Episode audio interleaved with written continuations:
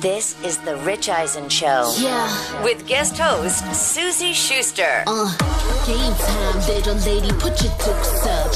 Flex on them, go ahead, make them choose. Let's go. Live from The Rich Eisen Show studio in Los Angeles. Suzy, you're 10 times better than your husband.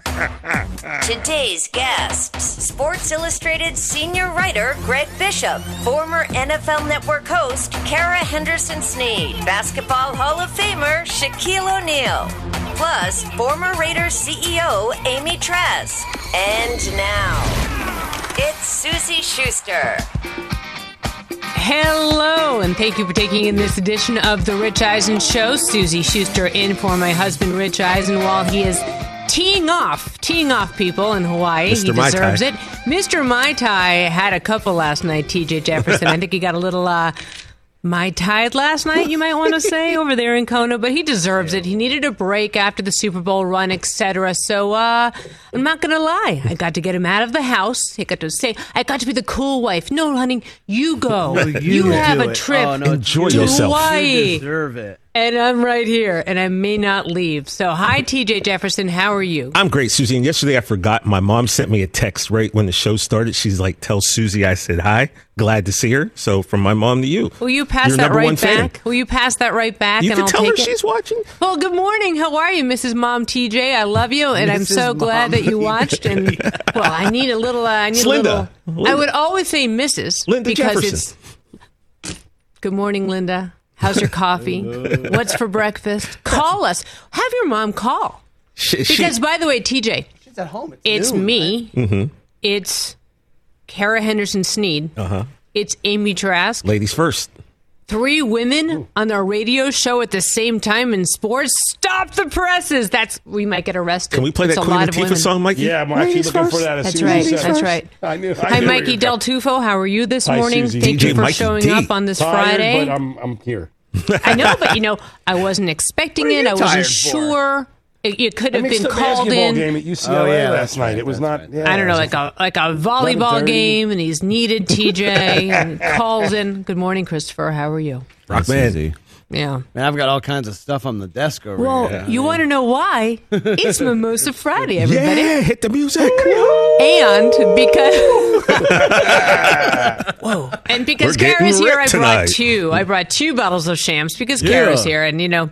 So I don't know if you guys know this, but Kara is um, not only A Super Bowl champion. Yeah. Still drunk not only a the Super Bowl champion. the dancing videos were extremely uh, entertaining, but also she and I have known each other and Rich since the ESPN days. We were all there together back in the day. Uh, she also was the first woman to be on CNN Sports. She hosted CNN Sports. She went to NFL Network as a host. Uh, more importantly, was smart enough to marry Les Snead. And I basically think that they're Super Bowl champions because of Kara. But she can drink any of you three jokes under the table. So I'm just saying, I brought two bottles, knowing, Oh, Mike, come on. knowing as we Vodka. coast into the of second hour. practice. You're out Yeah, of it's practice. I'm out of practice. You are out of practice. You, even if you were on top of the world, she would drink you under the table. So that's that. Um, great to have you here. We're looking forward to having not only Kara on, but Greg Bishop, the senior writer from SI, who's done his eighth cover story, embedding with the Super Bowl champ. So I wanted to hear about how he does it. How do you turn this around so quickly? If any of you haven't read his cover story on the Rams, um, it's incredible and it will walk you through every single moment that led up until uh, the big day. It's called How the Rams Got Away, Found One Another, and then Found a Way. So I can't wait to have him on. Following um, Kara will be, of course, uh, there's a guy named Shaquille O'Neal. I'm not sure if you know who he is, TJ. Bezos. So Shaq's going to call in from um, Cleveland Cleveland. because who This isn't is for you. and uh, we'll ask him about the fur coat he wore on the plane. He posted that to all of his billions of followers. and uh, we'll ask him a couple questions about the 75 team. And who are we kidding? He'll just. He'll steer the direction. I don't get to steer the Yeah, we'll direction. whatever Shaq We'll wants do to whatever talk about. Shaq wants us to do. He's a Cowboys fan. You know, Rich Paul said some things. We'll talk him about uh, just what's going on in the world. Robbie, you think Shaq will be a fan of my uh, tier system as a Cowboy fan? I, I think would say Shaq. would- Shaq is probably a huge fan of the tier system Yeah. because Shaq is uh, A gets, VIP. gets behind the rope. Yeah. Yeah, he, he's VIP of VIP. I can have all sorts of ideas of what I want to talk about with Shaq, but Mm-hmm. honestly, once he comes on, it's like, okay, where are we going here? yeah. I'm not steering this boat anymore. The best is when Shaq will just randomly FaceTime Rich while he's in the middle of a take or a segment, and uh, Rich will look down and go, "Oh, Shaq is FaceTiming me." Well, answer it. yeah, like And Shaq's like, "Oh, I'm at my barber watching you guys." He uh, he FaceTimed me during the Super Bowl. We were sitting in the Shaq stands. did? Yeah, That's a flex And, right uh, there. Flex. I mean, I'm just saying, like, hey, Coop, who's cooler, mom or dad? I have Shaq on my phone. Who you got, Rich? Just saying, right? I mean, so, and then the, the funny thing is, my kids are so funny. They're like, oh, I'm like, don't you want to say hi to Uncle Shaq? They're like, and then really, Xander just wanted to know what he could eat next. Yeah. And what Coop, else is free in here? Coop gets very nervous. Coop gets very nervous with a celebrity of any type. Like the other night, we were at dinner. Uh, I think Rich mentioned this that we were at Craig's the other night for dinner for Coop's birthday. We only go there for birthdays or celebrations, right? And uh, Andrew Whitworth and Eric Weddle Yeah. walk in in the back, Yeah, a and bunch of they, Rams they get a yeah. they get a standing ovation. My friend was at a table next to them. Her friend, who was just wasted, kept sending shots over and was like loud and noisy, and she was so embarrassed. But that being said, Rich said, "Coop, you want to go meet the Rams?" Nope. no. No interest. Interest in the dessert? A lot of interest. well, yeah, that makes sense. In meeting the Rams? No. TJ, your big ass grab bag. We're going to do Yes, that ma'am. coming up Yeah. soon as well, which Gonna I'm excited about. And uh, what else do we have today? We're going to do a poll question, Brockman, right? Yeah. Yeah, we're gonna do a poll. So what do we decide? Right, it's the anniversary of Blue Chips release. So what are we what are we going on that, TJ? What were the thoughts there? Well, I know Sean had brought up uh, maybe a, a jersey from a movie that you'd want to own. I saw that floating around. Oh yeah, that's pretty good. The Neon Boudeaux 50. Although when Brockman and I went to the Fox Hills Mall the other day, and we went to a couple shops, and we saw a bunch of jerseys from movies and TV shows. Yeah, they had all kinds of old ones. They had the Willie Beamen uh, Miami Sharks from any given Sunday. Oh, there was a Ray Finkle. Yeah, there was a Ray Finkle, Bobby Boucher. We've seen those. Obviously, the uh, Jesus Shuttlesworth. Uh-huh. That's kind of a popular one. Uh, okay, we can go in that direction. What do we think? What should be our uh, four options? Because, as you know, Twitter only gives us four on the uh, poll. I like a Jesus Shuttlesworth one No, I mean, I, Should we just do basketball? Let's just do basketball. I think with Blue Chip, don't you think Yeah, that we'd would make stick with sense. that?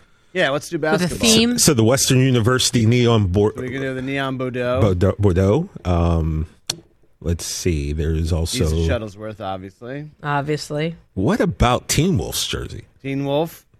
I'm down with that. and then what's another iconic uh, basketball TV show or movie? Got Love and Basketball. Oh, we also saw Tupac's jersey from above the rim.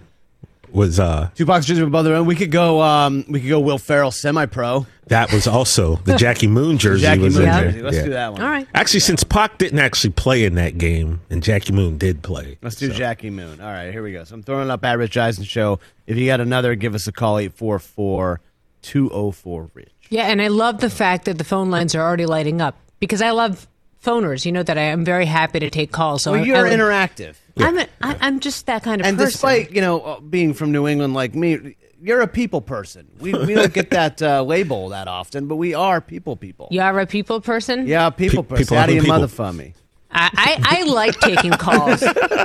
and, and by the way, we're yeah, no Marky Mark. I saw him on. I guess you're not allowed to call him Marky Mark. I guess he's very touchy. Oh no, he's about hated being that referred for to as Marky Mark. Bunch. All those days are long gone. And I could be like, "Oh my God, Mark! I actually drove by your house when I was like in high school." I never had the accent. I'm not that good at it. You didn't I try so One hard. big happy bunch. I just felt like you just fell right oh my back God! into it there. Oh my God! well, we were also. I went watching. by Jamaica Plain, and I like went to go by Joey McIntyre's house, but we were uh, also he wasn't watching there. Silk clips this morning of him doing Boston accent. Yeah, we're also going to in a Peacock only segment. Hey, Peacock, here's an idea for your new show. In case you're in case you're watching, uh, we're going to introduce you to uh, the Calm app by uh, uh, oftentimes Marty Walsh, the former mayor of Boston, who's now something in the administration, something. And uh, our, our friend Alex Sulkin, who is the head writer of The Family Guy, he wrote the Ted movies. He's writing the new Naked Gun. He owes me a script. Hey, Slappy, where's my script? and uh, he does the most incredible uh, Instagram calm apps. He takes a nice take on how an angry New Englander would handle meditation. We will share that with you, uh, Peacock. For those of you listening on the radio, I promise you, worth going to find it. So go to YouTube, watch it later because you will enjoy it, and then you will start following Alex Sulkin, and then you will curse me forever because he's incredibly addictive. But you know what am I going to do? Um, also, I want to bring up for those of you that missed the show yesterday. Go to YouTube or however you find the show. We had an incredible conversation with the icon, the legend Jerry West, who I've been lucky enough to call a friend for the last 30 years. He was uh, incredibly open.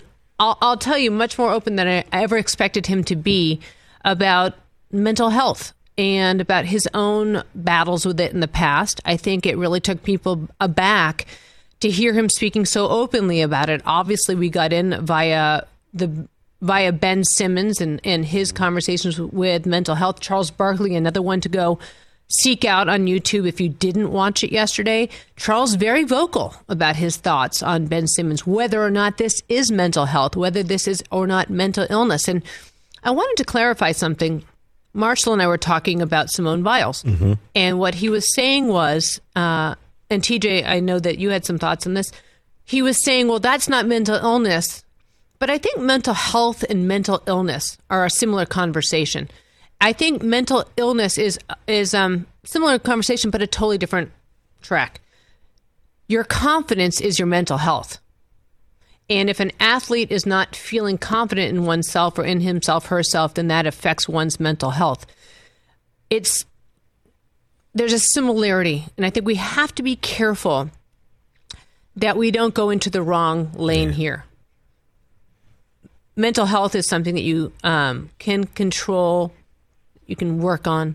An athlete has to have control of one's mental health in order to succeed, right? And I think in previous generations, it was like suck it up, buck up, Yep. get strong, pound it, get like Marshall. Man, I mean, how many times I was told play like a man or like course. just step it up. You know, it's not pain. There's a difference between pain and injury. You know, you got your bell rung. All the all those terms that people used in the 70s and 80s and 90s. Yeah. It's like it just seems so arcane and caveman like uh, now when we talk about this issue. Yeah, Chris, and, and I'm 100% with you. I mean, when I rode show jumping, I'm jumping four, five, six foot fences.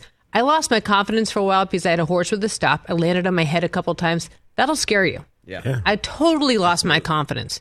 So I wanted to clarify because somebody had said out there, oh, I don't think Marshall was being sensitive towards Simone. And I wanted to clarify, I disagree. I just think that it's a generational thing as well. And I think that if she's hurtling through the air mm-hmm. Flipping with a upside million down. twists, I think I said this in July when I was mm-hmm. here. Yep. It's been a while. I'm just clarifying. I wouldn't want there to be any misconstruing of the subject. We take it very seriously here. And, and I think all of us feel the same way. And I speak for Marshall that mental health is, there's very few things more important than mental health very different than mental illness. So we will actually talk to Shaq about that. We'll talk to Kara about that. She spent her whole life covering sports and now gets to see it from a different perspective. I actually love the fact we're having her in. Also, she's really fun. She's And- really fun. She's really fun. So we can, t- but also, you know, it's funny. I was talking to my brother on the way in today, Scott, who you know. Shout out TJ. to Scotty Shuster. And uh, I said to him at first, I was like, "Oh, you might not like the ten o'clock hour. You might think we're too laughing and what have you." Because no, actually, I'm really curious about how how it feels to be on the outside and now on the inside. So I think that's a fascinating conversation. She is bringing a, the yellow hat she wore to the uh, Super Bowl that made its way around half of the Rams, and we'll talk to Shaq about that as well. We'll talk to Amy Trask because God knows she knows in dealing with athletes for this many years about dealing with mental health and mental illness, but it's just a leitmotif throughout the week. And so that was my long winded way of saying check out Jerry West from yesterday. I think it's really fascinating. Yeah. So there yeah, I'll, you re- go. I'll repost the whole YouTube video right now on Twitter at Rich Eisen Show if uh, in case you missed that. that would be lovely. What else? What else? What, what did I miss, Christopher?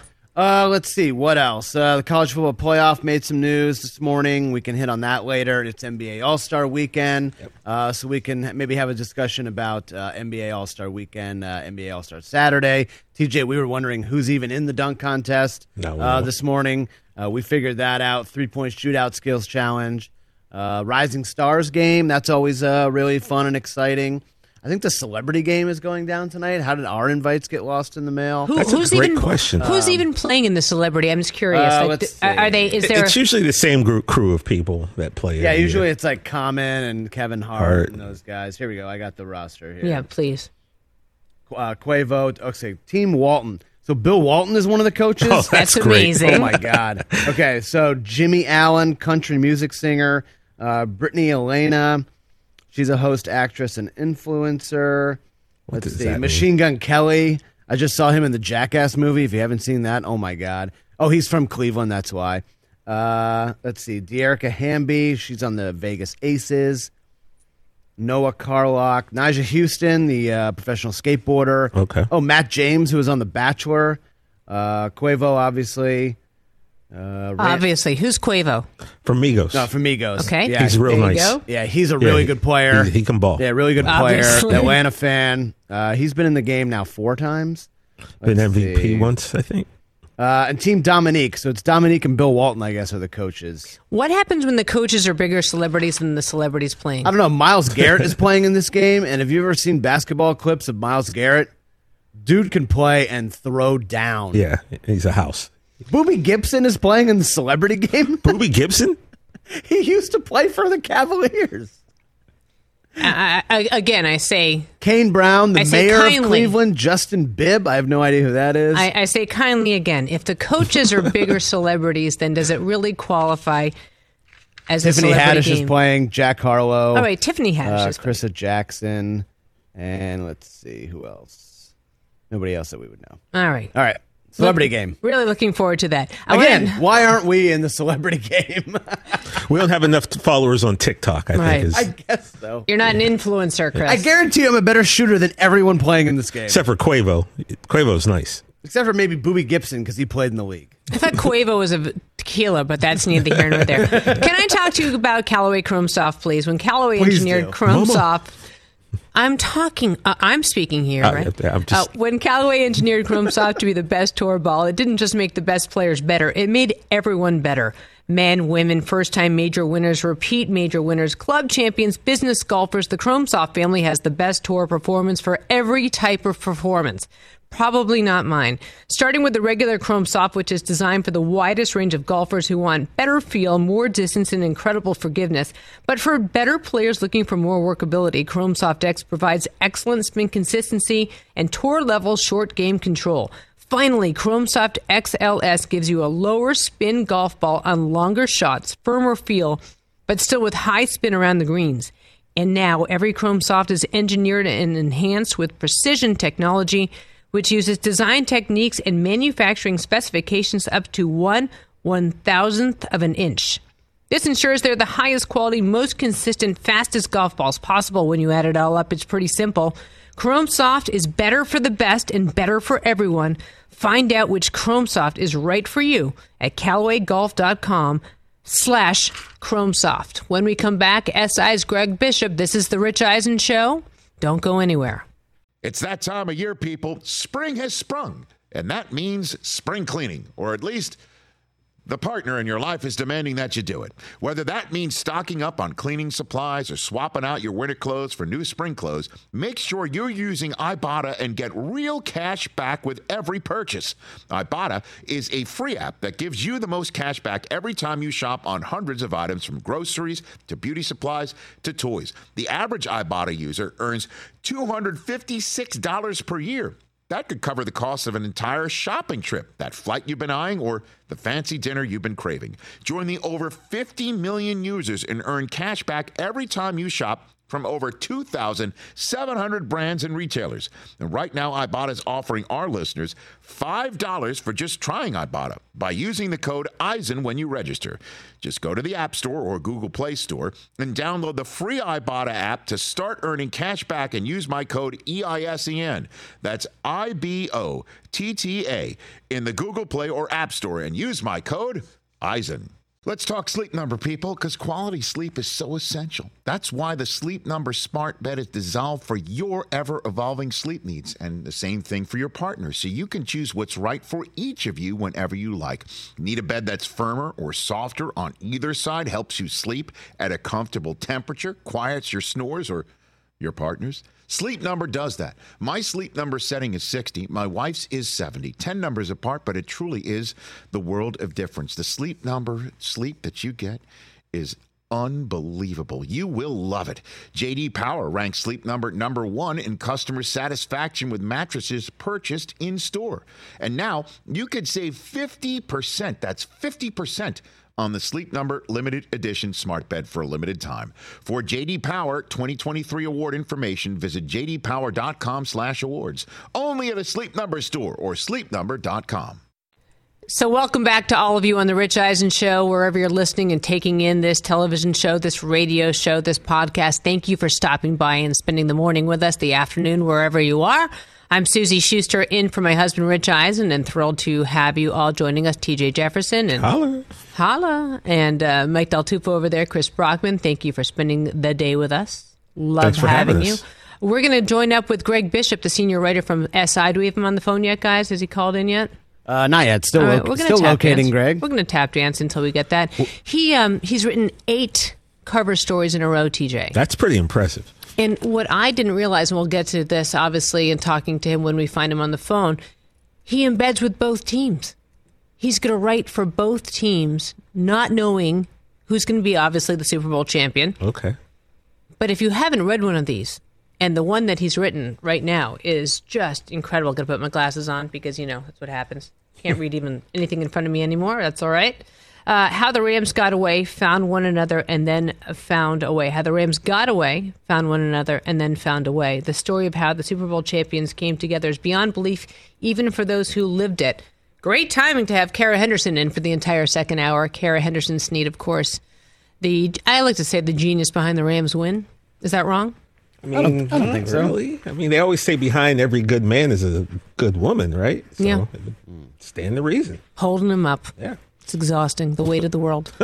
uh, that said, um, but what I love about this about this article is just how in depth he gets, and you know, you don't realize when you're reading these articles the next day, the next week, about the effort that goes into turning them around so quickly. Yeah. And it seems to me that the process is even more interesting than reading the article itself. Yeah, writing on deadline, one of the most uh, crazy and kind of exhilarating things if you've ever done it.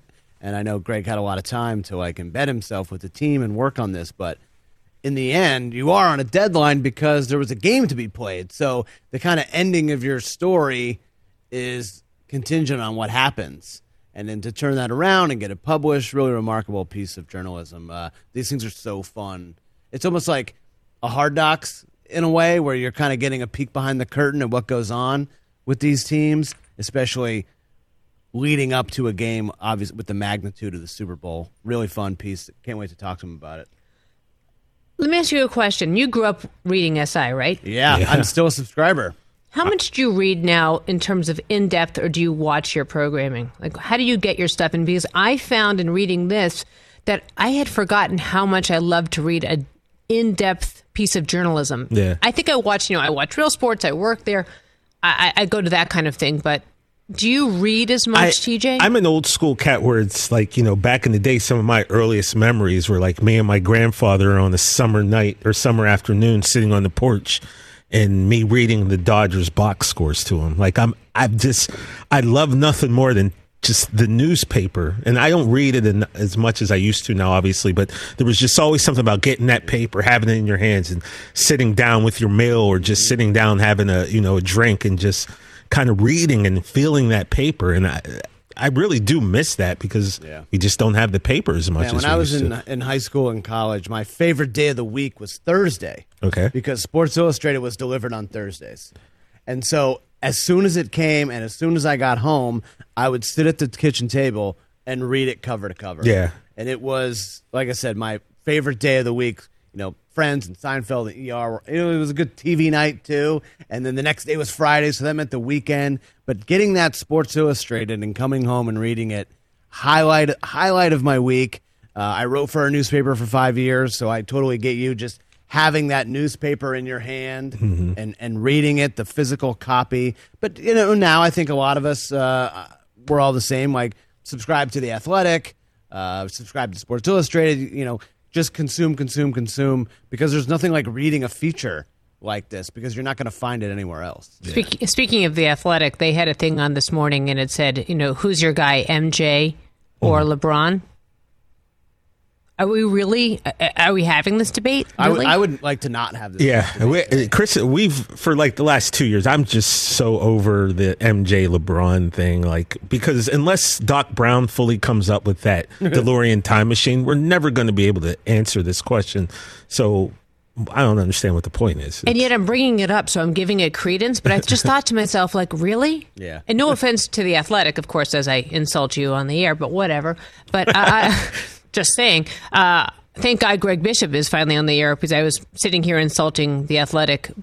Hi guys, how are you? Really appreciate all your hard work and journalism, but I just feel No like offense, no oh, offense. no offense meant taken, whatever. My point is, really, are we having that conversation? I feel like every year before the All Star game, we have to have it, and Yeah, And here we are having Yeah, it. and yesterday was MJ's birthday and the All Star games in Cleveland. Like I get it, but like, come on, let's come up with something else. Let's move on to the Rams because they are so much more exciting. As Bryant Gumbel would say, I should, hold, wait, wait, wait.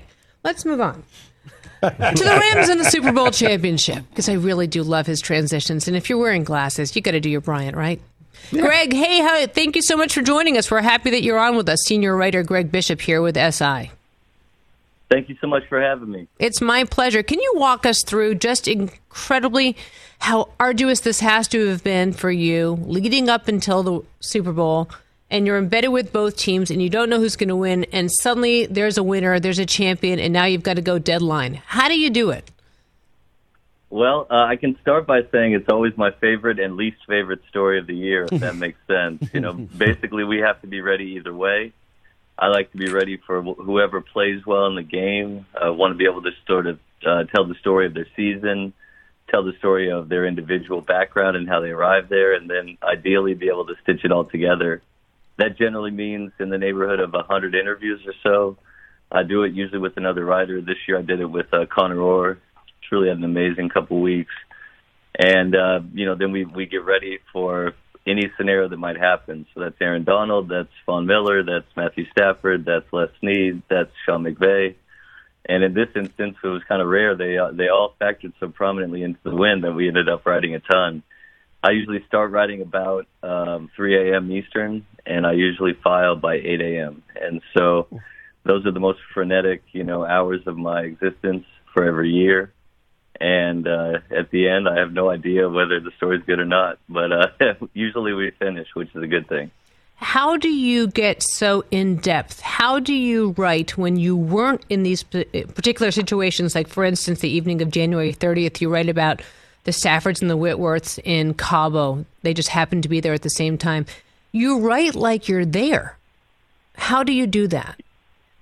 Yeah, I think it's a product of speaking to as many people who were there as possible. You know, I'm really looking for, you know, direct eyewitnesses, for lack of a better term. And, you know, when writing about the Rams trip to Cabo, it starts out by talking to some of the wives who were in attendance, whether it was Melissa Whitworth or Sean McVay's girlfriend, Veronica.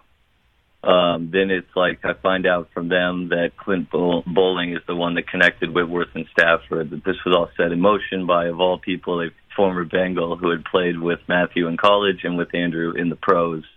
And then I take that information and I say I need to talk to Boling. So I get him on the phone, make sure that he confirms it, add additional detail, and then the other interviews begin to roll in. You know, so then you talk to Matthew Stafford, you talk to Sean McVay, and you're getting their impressions of the night. And then they have these FaceTime calls, you know, after they've decided that that, that the move's going to be made. They've made the trade for Matthew Stafford, and they're calling Cooper Kupp. They're calling Aaron Donald. They're calling the executives who helped shape the deal back in Los Angeles. And so you want the other side of those phone conversations as well. So when I end up writing a section on Cabo and the trip that changed this NFL season, I have it from 15 to 20 different vantage points, and it's the level of detail those people provide that hopefully makes the story, you know, kind of feel that way.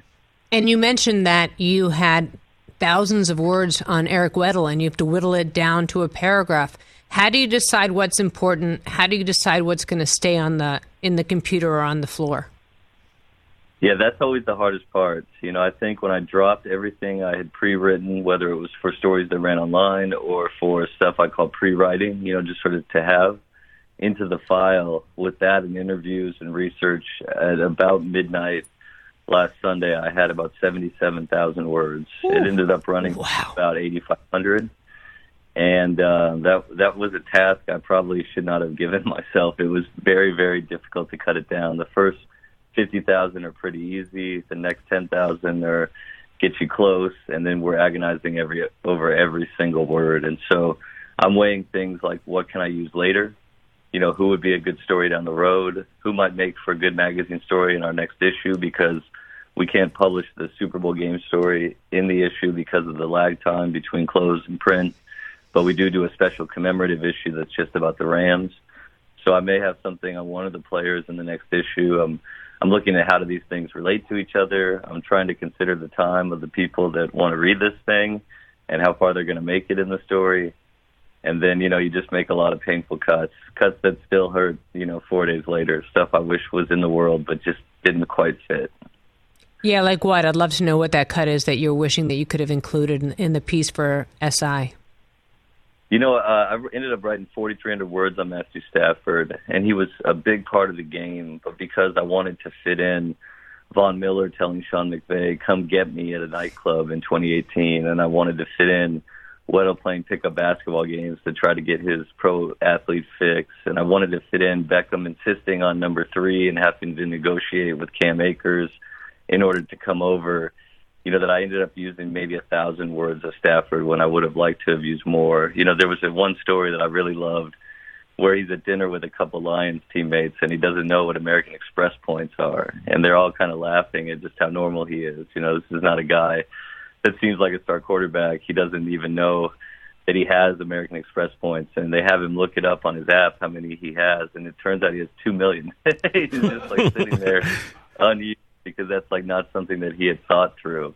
And I had all these cool stories about just how normal Matthew Stafford is, whether he's wearing a hoodie to Nobu or, you know, um, taking his linemen, you know, on different trips, and you know how he would go on vacation every year when the Super Bowl happened because he was never playing in it. And you know, I, I imagine you'll see a Matthew Stafford, you know, focus story in Sports Illustrated at some point, and not too long from from now. Greg Bishop, senior writer from Sports Illustrated, here on the Rich Eisen Show. Suzy Shuster in for Rich Eisen. You mentioned in the piece how you call him, or maybe you say that others call him a borderline genius with something close to a photographic memory and an amateur mathematician. Give me some evidence of him as an amateur mathematician or a borderline genius, please. Yeah, it's really interesting, right? Because I think when I think of Matthew Stafford, I think howitzer arm. You know, this is a guy that they say made 82 yard throws in practice. You know, I talked to Calvin Johnson for this story, and he says Matthew Stafford throw the ball so hard that essentially my fingers are messed up. But I think because he throws the ball so well, and because he's known for this sort of golden arm, that we've consistently kind of overlooked his thought process and his friends say that he actually would be like a perennial winner on Jeopardy. I thought that part really stood out to me. You know, this is a guy that could go on that show and win. You know, he's he, they say they actually hate watching it with him because he's the kind of person that answers every question immediately when it comes out. And you know, one of his friends was saying to me, if you if you asked him to say what's the square root of 69 times three divided by four, that if you gave him 10 seconds, he could come up with the answer. And that's not how I'd ever thought of Matthew Stafford. But if you think a little deeper on it, it makes total sense. You know, Sean McVay is known as a savant type, really good with numbers, incredible memory. Cooper Kupp described exactly the same way. and you look at one thing that flipped the Rams season that made something like this possible, to me it is those three guys, their sort of deep, nerdy knowledge of football and how they process offensive offensive schemes. And I think what, what you saw this season was they got away from them in November, didn't win a game that month, and then they adjusted. And they adjusted while they lost Robert Woods, while they added Odell Beckham Jr and that those kind of things are what what I think are what I'm looking for in the story. Like how does how does how do things in their background relate to what happened in their season? And these guys met every Tuesday, and they talked offensive football at a level that like made it seem like French.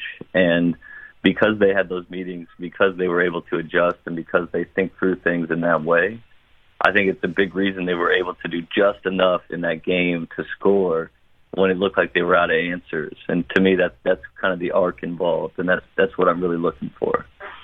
Greg Bishop, senior writer from SI here on the Rich Eisen Show. The name of his story is uh, How the Rams Got Away, Found One Another, and Then Found a Way. What was the biggest surprise to you, or who was the biggest surprise to you as you wrote this story? You know, probably Von Miller. You know, one of the things that I love about this story is that it's um, so circular in nature. You know, in, in 2016 when the Broncos won, I rode on a golf cart with Von. You know, throughout the stadium as he did interviews. I ended up following him the whole next summer while he took over 70 flights and flew like 140,000 miles and competed with Dancing with the Stars. But you kind of move on, right? And move on into other stories, other orbits. And, you know, Von and I didn't exactly stay in touch, but he remembered all of that. And what was really cool is he had been able to kind of trace where he was then to now. And so he told me that story about running into Cliff Kingsbury in the nightclub. Sean McVay's there. They have a bunch of shots. He says, "Come get me." He told me he would pull over on his way to games in Denver when things were bad and have to throw up because he was so anxious. He talked about meeting Trevor Moawad, you know, an amazing mental coach who passed uh, last fall uh, from brain cancer and how Trevor changed his life, uh, introduced him to Kobe Bryant. Kobe Bryant ends up, um, you know, obviously dying in the helicopter crash. Von moves down the street from where the crash happened when he gets traded. He reunites with Odell Beckham Jr., who's one of his best friends. McVay remembers their conversation. It was it was just so poetic and how circular it was that it really kind of floored me that not only had he grown, but he could see the aims of the story as they related to his life and having a kid and playing for Demaryius Thomas. And I just thought he really opened a vein the last couple weeks, and I was really, really grateful for it. Before we let you go, I was also struck by how you got inside Les Snead's mind, and especially him getting up early to go swim in the ocean and starting the day in that Seneca way, uh, the Roman philosopher what was the what's your lasting impression of Les and how he was so successful at putting this team together? Yeah, I just loved everything about our interactions, and I always tell my colleagues we got to do everything we can, every interaction to get one paragraph. And so this year with Les, that meant not only did we jog six miles up and down the beach, oh. you know, past Pierce Brosnan's house, past Steven Spielberg's house, and the security guards out front but we also uh, took a plunge into the Pacific Ocean. And it was cold and it was fun and it honestly felt a little bit rejuvenating. But to me, the plunge was less. It wasn't uh, willy nilly. It was planned. It's something he's been doing, you know, every morning this year to sort of get in touch with his stoic roots. And I just think that he is a deep, deep thinker. I think there's a danger sometimes in people who look at him and see a gambler who plays blackjack with pro football players and who doesn't have a real plan involved. Like like or hate the way that they operate. I think Les is very deliberate, and I think it comes from being smart. I think it comes from understanding that you know this is the way he wants to do it. And I wrote about a meeting he had with Pete, with Peter Thiel, the billionaire, in which you know Thiel's uh, emphasis to him was that with one thing that makes him successful, one tenet of his philosophy is what do I know that nobody else knows and I think Les Snead believes that draft picks, particularly in higher rounds, particularly because they are hit and miss, are overvalued. And to me, what he's doing is taking calculated plunges. And, you know, to be able to spend time with him in the way that he um, allowed me to, I think allows me to sort of see how all these parts of his life connect, whether it's books on stoicism, meeting with Ryan Holiday, or, um, you know, pulling a full Seneca and jumping into the ocean every morning it's not like he has that part of his life and then the football part. To me, they are connected. They speak to a philosophy that's very clearly defined. And, you know, all you need at that point is time with him to sort of really draw the connections out. And that's another one that I was really grateful for. Even even the way you mentioned casually in his notebook, he wrote, "Who is this guy Cooper Kupp?" You really, Greg, I can't tell you enough how much I enjoyed it. You really take us there in the moment. You really made us feel like you were along for the ride. You really made us feel like we were intimately involved in this buildup, and, and I can't thank you enough. It's just spectacular.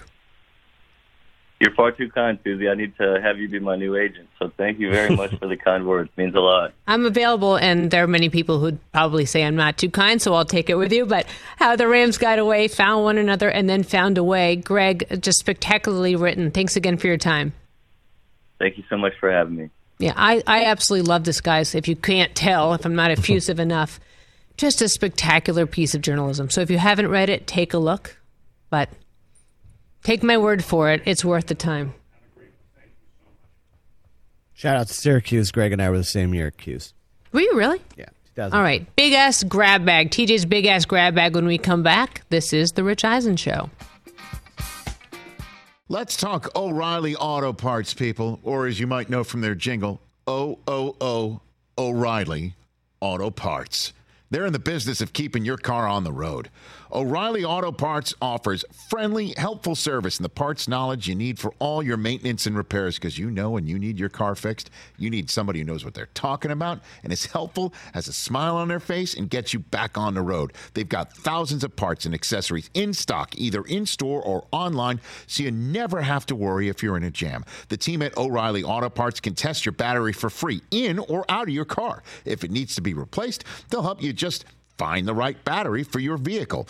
Need your windshield wipers replaced, a brake light fix, or a quick service? They'll help you find the right part or point you to the nearest local repair shop for help.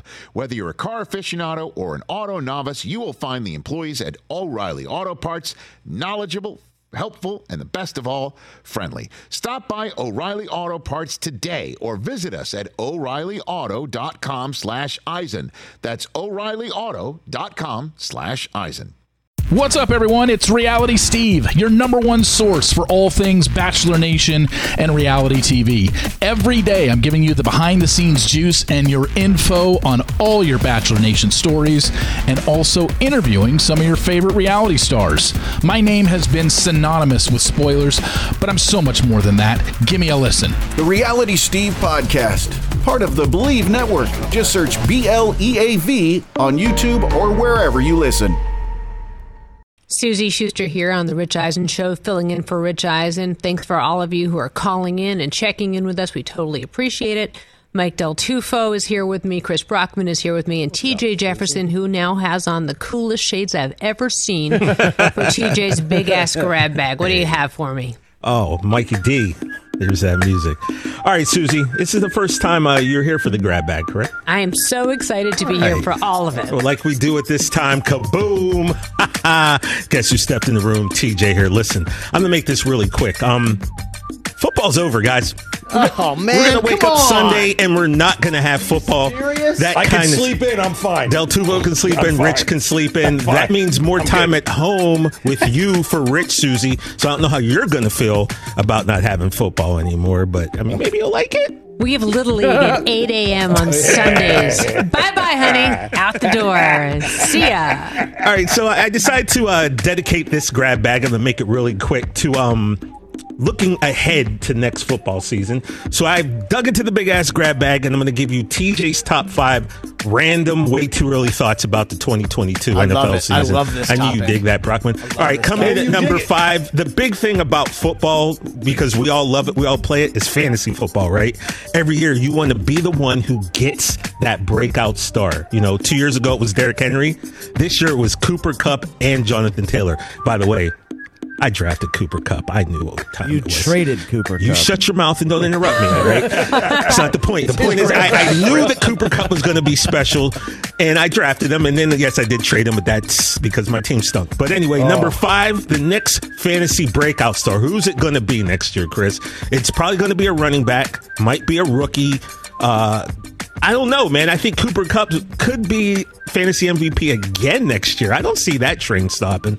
But like I said, it's way too early to be worrying about this. I don't even know still, why I, I love both those guys for next year. Yeah. Still. Get get I up on them uh, if you can. Derrick Henry's going to be back next year at full strength, so don't sleep on him. Either. yeah, fantasy's going to be fun. You It's know who's going to fun. be overdrafted is Ja'Marr Chase is going to go in the first round next year, I think. I would think not, but you. eh. Ah, 1,500 yards and no, 10 plus touchdowns. just, that's temptation, as they say. All right, coming in at number four. I don't even know why I'm thinking about this, but I've been thinking about it because I'm a Josh Allen fan, right?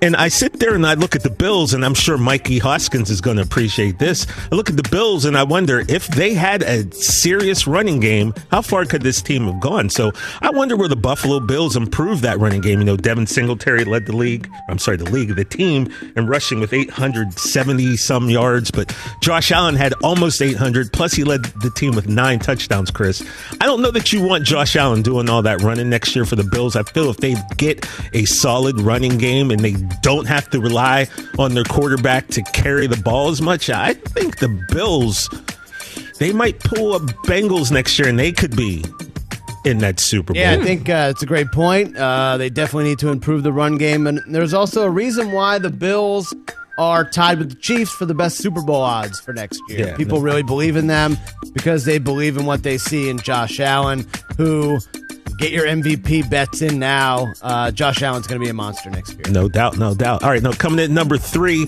Again, it's way too early for me to be worrying about this, but I'm going to. I love this because this is ridiculous. Yeah. Keep going. They're Kyler Murray, right? You know, right off the bat, when the Instagram got, you know, wiped out, you love this type of stuff. I love it. Me, I'm like, who cares? Maybe he's just cleaning up his IG, but looks like I was wrong. Maybe he's not just cleaning up his IG, right? But that kind of got me to thinking.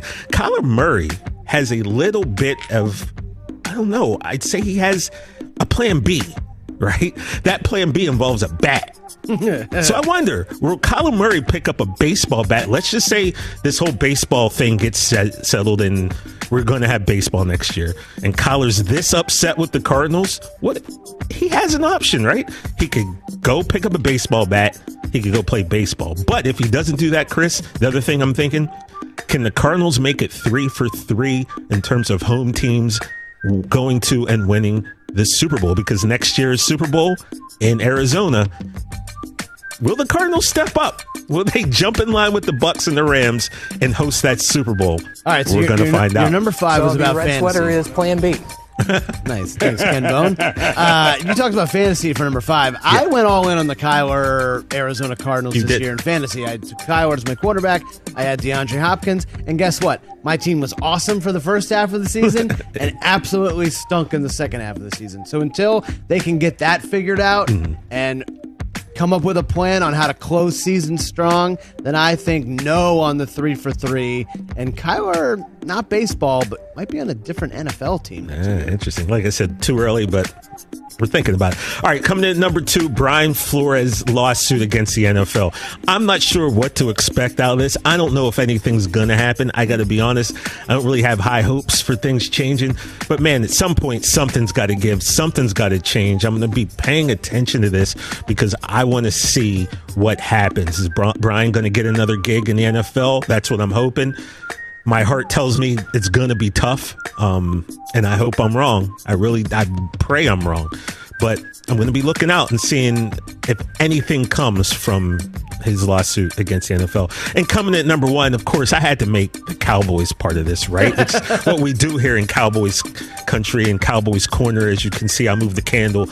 Cowboys versus everybody. So my the, the, the number one thing i'm worried about believe it or not, Micah Parsons, right? I'm seeing Aaron Donald and I'm seeing all the press Aaron Donald's getting, and I'm seeing Von Miller and I'm seeing what a great, like a truly great generational defender can do. And I'm wondering, is Micah Parsons up next? The guy didn't play football until last year. He sat a whole year out and he came out defensive rookie of the year. He dominated. I believe this is the type of kid who wants to be great. He wants to be a legend. Micah Parsons, I feel, is going to put in the effort. He's going to put in the work. I feel he can be the next great, and I'm talking not good, great defender. And I'm looking forward to seeing his progress. And those are TJ's top five, way too early random thoughts about NFL season. As always, looking forward to everyone else's. I love that. That is a spectacular segment. I love that. Oh well, thank and you. And the dude. music and the candle and the whole vibe. Can, I- can I I'm be honest with you. Suzy? Can I be honest with you about something? Normally, at this point, your husband will sit there and try to crap on the segment because either he doesn't get what I'm talking about or he doesn't understand it. So every segment's left with a bad taste.